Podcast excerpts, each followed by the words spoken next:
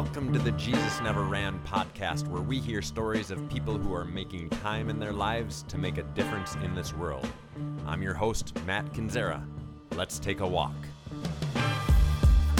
This week, we talk to pastor, author, and blogger Kathy Escobar, who left her job as a pastor at a megachurch to find God in the small spaces. And I'm so afraid all the time. And I've put myself out there and nurtured this little dream and done a lot of other things that way too. And some of them have worked and some of them haven't. Before we jump into this week's podcast, I want to remind you that taking care of ourselves is key to taking care of this world. However, it is unbelievably difficult to find the time to get to a yoga studio or to a gym, and no one likes being surrounded by a bunch of strangers while working out. You could work out at home, but it's nearly impossible to stay motivated. And let's be honest, searching for good options on YouTube is enough to make you want to give up before you start. I've got good news. TDH Virtual Experience has got you covered. Experience a class setting virtually on your terms. Enjoy yoga, boogie fit, dance fitness, and even ballet and tap dance classes simply by logging into your account.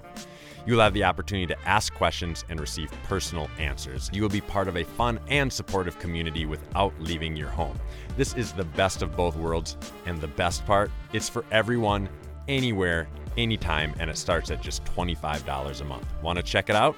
Go to thedancinghouse.com and start your two week free trial today. No credit card is required, and new classes are added every week. That's thedancinghouse.com, proud supporters of Jesus Never Ran and of dreamers everywhere.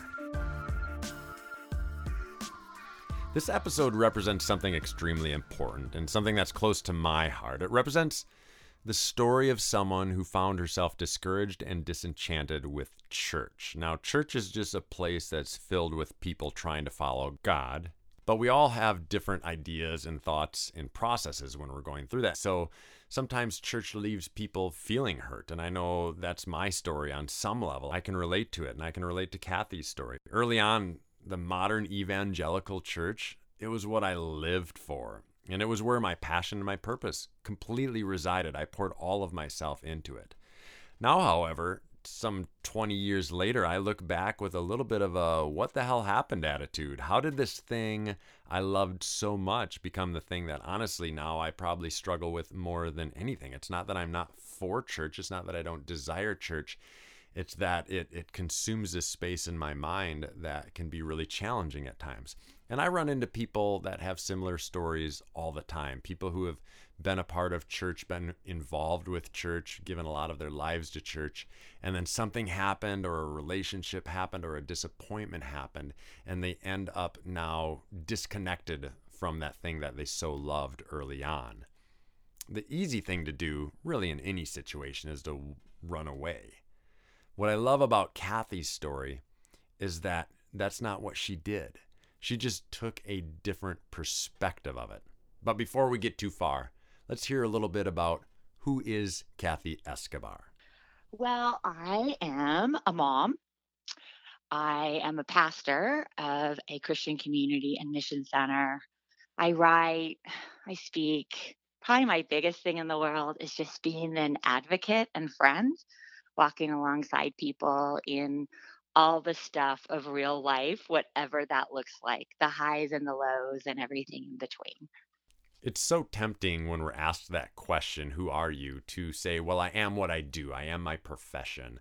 But we're so much more than that. And I love that Kathy alluded to, yeah, she's a pastor, but she's a pastor who loves walking alongside of people in the highs and lows and everything else. And that is so true. That's what she does so uniquely well. And that's what identifies who she truly is. All of our stories come from somewhere. And so I really wanted to hear from Kathy where did you come from and how did you become this person you currently are? Well, I was not raised in a Christian family. And so I've got a kind of a wild and crazy, wacky family with lots of, oh, divorce and alcoholism and depression and just overall brokenness. So I was seeking always to be connected to something bigger than me And when I uh, found Jesus, I kind of found it in a re- him in a really personal way through somebody giving me a little Bible and reading the Jesus stories and just being strangely drawn. So I say this because I was not um, churched. It was really pure at the beginning. Then over time, I went to college and got married, and my husband went to church. And so I started going. We went to a pretty rigid evangelical uh, conservative bible-based churches is kind of what we went to and when i started going into the system i started um, doing what i had learned best to do in my family and that was conform and be the good girl and just do whatever you needed to do to do it well and so i became like the super christian for a long time and what that looks like is just kind of doing the right things, saying the right things, learning the right things. And problem was inside in my soul, even though I had a relationship with Jesus, it was really shame based and fear based, and it wasn't working. I think this is the big black eye of the Christian church throughout history. It's this idea that we're not good enough or that we have to do specific things to fit in. And if we don't fit in, we don't belong. When I read the story of Jesus, I see the exact opposite. I see a man who went out of his way to prove that that is not how it is. He went out of his way to break the, the religious rules of the time. And he went out of his way to make sure that the religious leaders saw that he was breaking the rules of the time. So, how do we take that Jesus and say, oh, yes, he obviously wants me to be a part of this shame based thing that gets people to follow along based on fear. That is the exact opposite of what Jesus stands for. One of my favorite stories Jesus heals this guy of blindness and he does it by wiping mud on his eyes. I mean, this story is is crazy in so many ways. But the part that I want to I want to grab onto is after he he heals him, after he rubs this mud on his eyes, he tells the guy to wash it off in a pool. And in order for the man to get to that pool, he would have had to walk through this Jewish ceremony on the Sabbath and go to their ritual healing pond to wash his eyes off of. Can you imagine all of these Jewish religious leaders seeing this man just fumbling his way along, trying to make his way to the pool, and he goes to their sacred pool and washes all of this mud off into it and then he's healed and he tells everybody that Jesus told him to do that. I mean, it's just unbelievable. Jesus wanted to make sure that they knew he was breaking all of the rules in God's name. And so that is the story of a person and of a God that I want to follow. And that is a God that Kathy started to realize is true and is real and is honest. I was in this little experimental women's group in a conservative Baptist church in San Diego, and I just the the facilitator was in in uh, studying to be a therapist, and she just facilitated it in an amazing way, and I just began to be, be honest for the first time about what I really struggled with, things that I was wrestling with from my past, shameful things I had done and were done to me, and what I really felt inside. And when that happened, that truth came out, healing, like it was just totally new healing. And I began to not be so divided.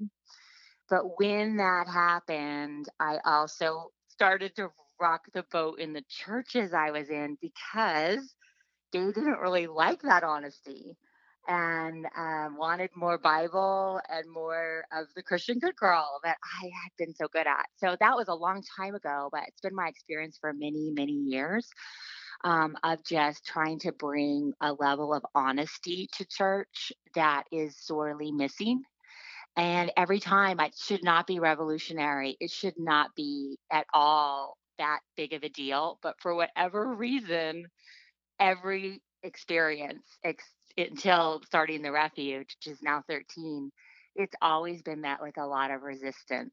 This would be a perfect spot for a pity party. We could all just stand around, raise our hands, and say, Yeah, me too. I can't be honest in church. Yeah, me too. I don't get the questions answered that I want in church or the conversations that I want in church. But that's not what Jesus stands for. Jesus isn't pity party Jesus. Jesus is do something about it Jesus. And so when we look at this situation, I love what Kathy does. She doesn't say, Woe is me. She simply asks, Why? I think it's the system, the container has norms and um, you adapt to the norms. People adapt to the norms. And so for me, just watching good Christian women take care of their husbands in a certain way, take care of their families a certain way, aren't loud, aren't disruptive, don't lead, um, don't speak their mind in a way that's free, don't get mad. For sure, don't get mad. Uh, all those things are like a cultural norm in the system. And, you know, I have a book, Faith Shift, that is centered on people who um, kind of come out of rigid systems and try and find their way to greater freedom, mystery, and diversity in their faith. And all of us have the same thing kind of at the beginning in a fused faith, a fused system. And there's just a level of certainty and conformity and affiliation. So like things are very black and white. There's you conform to the norms and you are part of something that is tells you kind of what to believe and what to do and i just think it's a systems thing it's how systems run and it's how people the church was built on that uh, we all know that it started free and full and expansive and then it just got really narrow over the years and in different ways not all expressions but this expression i was sort of uh, born into that system is just pretty narrow and I think that it's just the way that it was. It's it's a lot is built on um, hierarchical leadership. You know, I would say patriarchal leadership, where it just doesn't have that freedom and equality and expansiveness that really my my heart was originally longing for and you just don't know because there aren't very many options like they're just that was just what was in front of us and so I think that that's probably true for a lot. It's just the way it is. And I gave up, I questioned some things way back then because I came from a really inclusive family and kind of wide views of God. It wasn't Christian, but it had kind of a longing for something bigger than us. And so I have to say, it's so strange to me, like how once I started going, it's just what you hear, it's how people talk, it's what you hear every week it's what you study at Bible study. So it's just a narrow thing that it's because everyone else is doing it and saying it and believing it. And so you just kind of get in that stream and don't realize that there's this big ocean out there. What great perspective. It's not a perspective that says church is horrible, run away. It's a perspective that says church has become a system in a lot of ways, it has had to become a system to manage what has become over the last several thousand years. And systems, in and of themselves, are not bad, but they can create obvious struggles. I love so many things about our modern church. I was just reading about a church that paid off millions of dollars in medical bills for people they didn't even know. I mean, I'm a part of a church that sends hundreds of people all around the world to help people with clean drinking water, to rebuild houses, to do such incredible work. So, church isn't bad, it's just not perfect. And so, let's continue to ask the question okay, what's the next step? Let's not just throw it all out because there's some things that we don't like about it. Let's ask the hard questions. Okay, where can we go from here?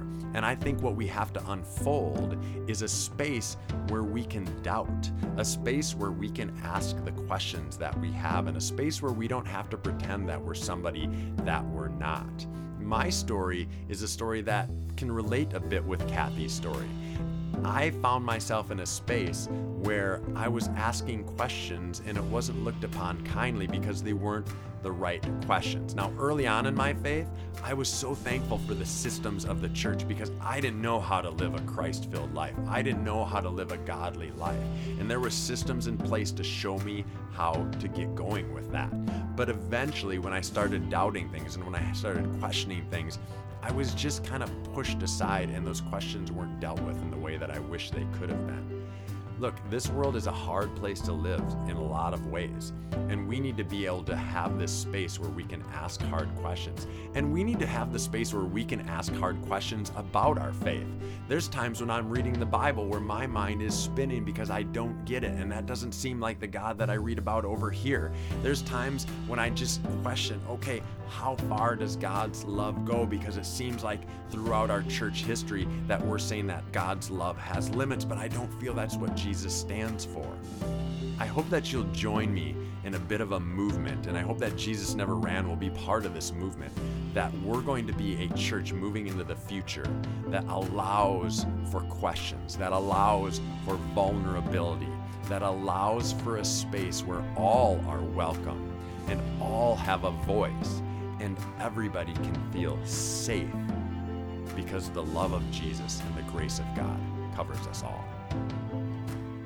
All right, well, this story is nothing if we don't hear the whole process. So let's hear how Kathy went from struggling with the system to becoming part of the system and then changing the system. So I was on a big church staff for two years completely unexpectedly. I have a master's degree in organizational development and management. It's kind of the stream that I was in. And then I went to Denver Seminary working on a, uh, first as a therapist.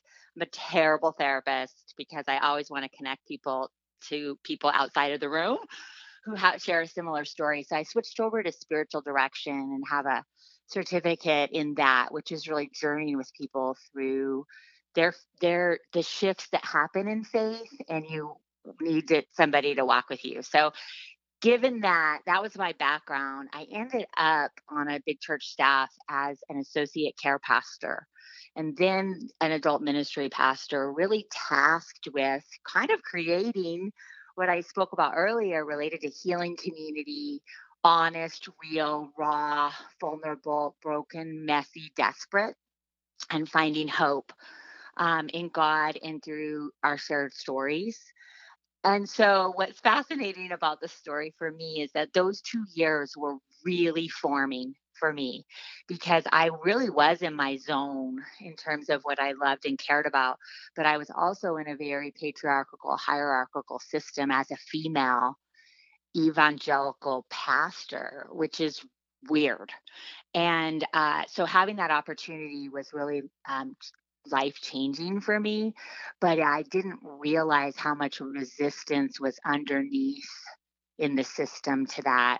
And people really loved me there, and I'm grateful for the opportunities. But when I spoke on a weekend at a regular service, not in just a recovery, the recovery church part where there were 250 addicts and men and women who are trying to figure things out, like I, I preach there all the time. But when I preached at the big church, everything fell apart. It was really fascinating how, like, that's not okay. So, what happened out of that was all kinds of weird power things that aren't necessarily to go, you know, to go into. It was not about just speaking on a weekend, it was about a shift in leadership. And when that shift in leadership, we had a pastor who had a moral failure and got left, and then a vacuum of leadership. I had a friend who came in to the community as a teaching pastor and really shared a lot of the same values related to equality and um, messy real life. And so we both made the shift out of the church at the same time with a huge leadership shift, really advocating for some of those things equality, greater freedom, and more honesty and transparency in our real lives and not so much the show. And so we planted the refuge out. We went from a mega church, you know, 4,000 people, to this little wacky, egalitarian, honest, conversational, eclectic, with recovery in its roots community. And it really was a dream. I have to say, I really thank him because he, I was adult ministry pastor one woman with eight guys on that senior team and he he was the one that really shared with me the possibility of just co-pastoring and really nurturing and leading a community in my gifts and so we planted the refuge really out of a lot of pain. A lot of times we feel as if we have to completely heal before we move into whatever God has for us. But Kathy's story shows that that's not true. She went through a lot of life just struggling with faith, struggling with church, struggling with the reality of her situation.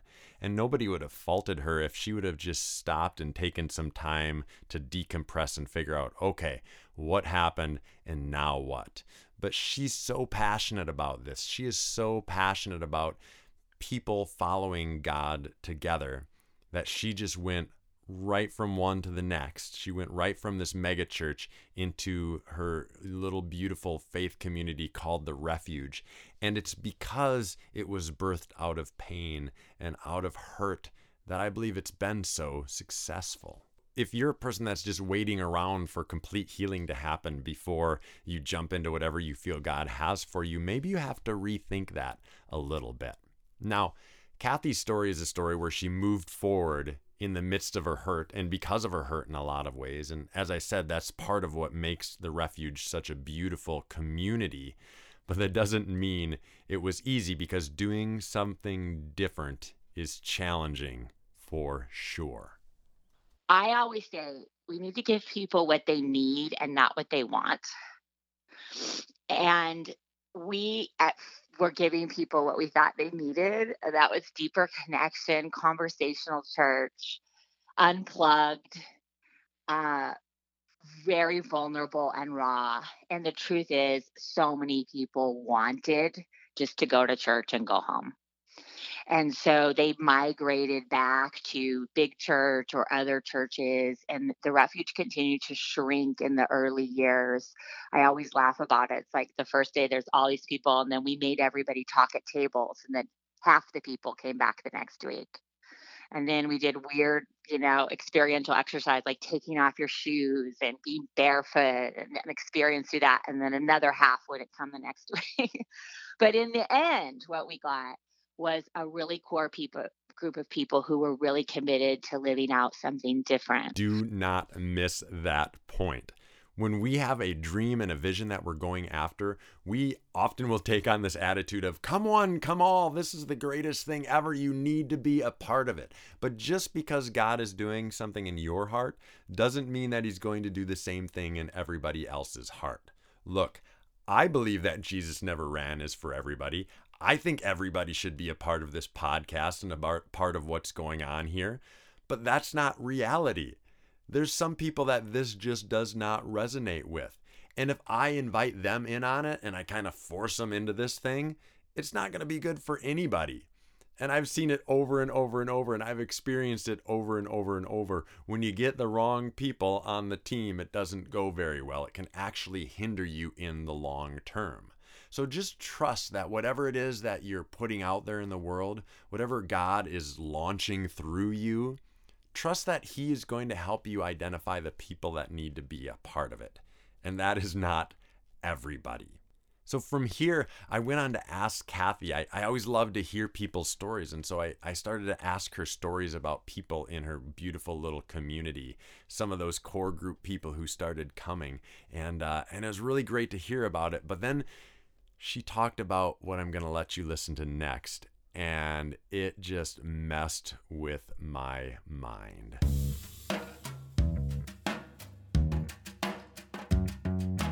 What we try and see is the long story of healing. And this is just such a miss in the church because it takes a long time. I always just say, you know, start with a decade, see what happens in a decade. And so no one wants to think in decades. We want to think in days and weeks and months, and that's it. And so then it's like, oh my gosh, they're still like weird and in the corner looking down. You know, what is wrong? They're not doing something right. I'm just like, yeah, just give it a decade. Let's see what happens. Give it a decade? Are you kidding me? Oh, that is so hard for my mind to comprehend because I always want things to move fast. I am a person that has an idea and I want it to run fast. Things take time, dreams take time, healing and restoration takes time. There's going to be some exceptions to that rule. Absolutely. There's going to be moments when things move really fast and things unfold really quick. But Jesus never ran, even though this is fairly new.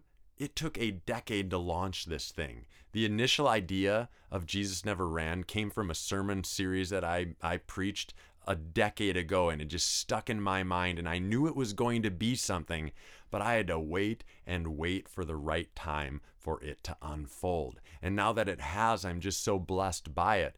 But it did take a decade. So even though I don't like that comment that Kathy just said, it's a reality in my life as well. As you're allowing something to unfold, as you're allowing a dream to unfold, as you're waiting for restoration to happen, just be patient because it's going to be better if we allow it to unfold naturally. Good things come to those who wait. So don't push ahead harder than you need to. There's times when you just get in front of yourself and in front of God, and that's when bad things happen. So be careful not to push too hard and make sure that you allow things to unfold. Give it a decade. Kathy didn't stop challenging my mind there. She just kept on rolling. What I love about Jesus, one of my favorite things is Jesus was a total failure in the world's eyes. Total failure. I mean, it didn't, it was super inefficient. It was ineffective. People were super confused.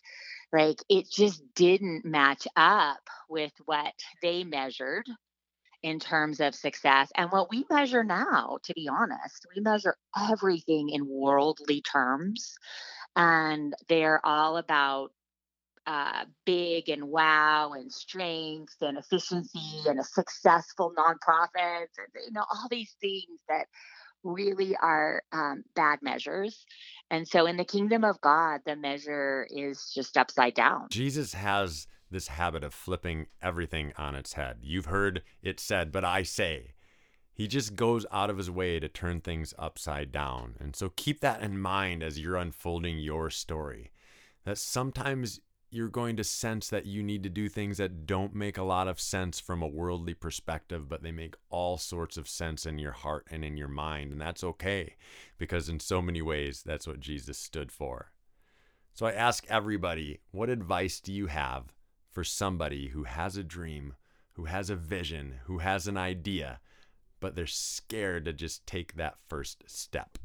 Well, the first thing I'd say is I'm so glad you are listening to that. That is God in you speaking. And so keep that channel open. Like, listen. The second thing I would say is tell somebody. Tell somebody. Say it out loud.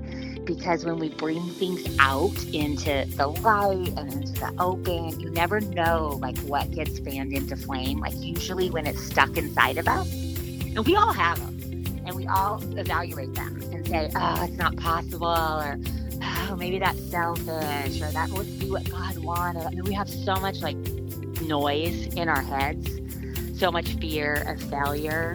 Um, not everybody has this, but most people I know, and a lot of, you know, I'm not worthy or I, I'm not enough. I don't have what it takes. I need this to do it. I'm not like that person. Tons of comparison.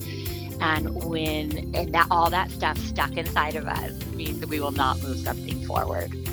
And so starting to acknowledge the dream, that seed needs nurturing. A seed in the ground doesn't just automatically sprout. You have to water it and nurture it and tend to it and honor it and um, take really good care of it as it comes out of the ground and so I always just think of the word nurture and tenderness in this moment. And so, um, really nurturing it requires time, but you gotta say it and own it. Any dream that you try and cultivate is worth it because people will be um, somehow good things will happen. You'll work on healing and formation and transformation and it's the, the beauty is in the process, not so much the outcome. And that's easy to say when, you know, you're uh, observing from afar. But the truth is, is that that's where it happens. The juice happens in the actual doing and trying and experimenting and practicing and falling down and getting back up and feeling really vulnerable, feeling really stupid, feeling like, is it really worth it? And I would just say, if we can really, really go, this is about the process and this is my dream, and God put it in there, and it's worth trying. For Kathy Escobar, walking like Jesus meant asking all sorts of questions even when she wasn't getting the answers. It meant giving up something that was big and successful to go after something that was small and meaningful. If you want to help those who are hurting, you have to get off of your high horse. Kathy has authored three books Come With Me, Down We Go, and Faith Shift. You can find them all at her website at kathyescobar.com and also be sure to follow her blog. To learn more about her spiritual community called The Refuge, go to therefugeonline.org. As always, if you need help getting from where you are to where you're going, hop on JesusNeverRan.com and join the Walking Club, and we will walk together toward our dreams. Next time, we take a break from our interviews and dig into that story about Jesus healing the blind guy with the mud. Tune in next week.